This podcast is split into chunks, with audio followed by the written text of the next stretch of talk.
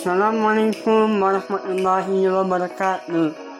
Selamat di rumah bertemu lagi dengan saya Muhammad Iqbal Ramadan dengan NIM 193848 mahasiswa pendidikan kewarganegaraan Universitas Pendidikan Indonesia. Sahabat di rumah, apa kabar semuanya? Semoga selalu ada dalam kesehatan dan lindungan Allah taala. Dalam kesempatan ini, saya akan memberikan tanggapan dan hasil dan analisa saya terhadap kelompok 18 yang telah menyampaikan materi mengenai belajar mandiri sebagai pengembangan profesi untuk pendidik guru seni sosial pemula. Saya sangat setuju dengan materi yang disampaikan oleh kelompok 18 ini.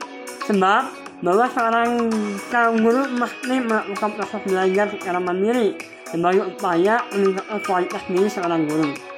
Belajar mandiri ini sebagai sebuah fokus dalam mempersiapkan diri dalam melakukan proses pembelajaran bagi para calon guru dan melatih untuk menguasai kondisi kelas secara mandiri. Itulah hasil tanggapan dan analisis saya. Pertanyaan untuk kelompok 18 yaitu bagaimana cara belajar mandiri yang mesti dilakukan calon guru untuk mengembangkan kemampuannya.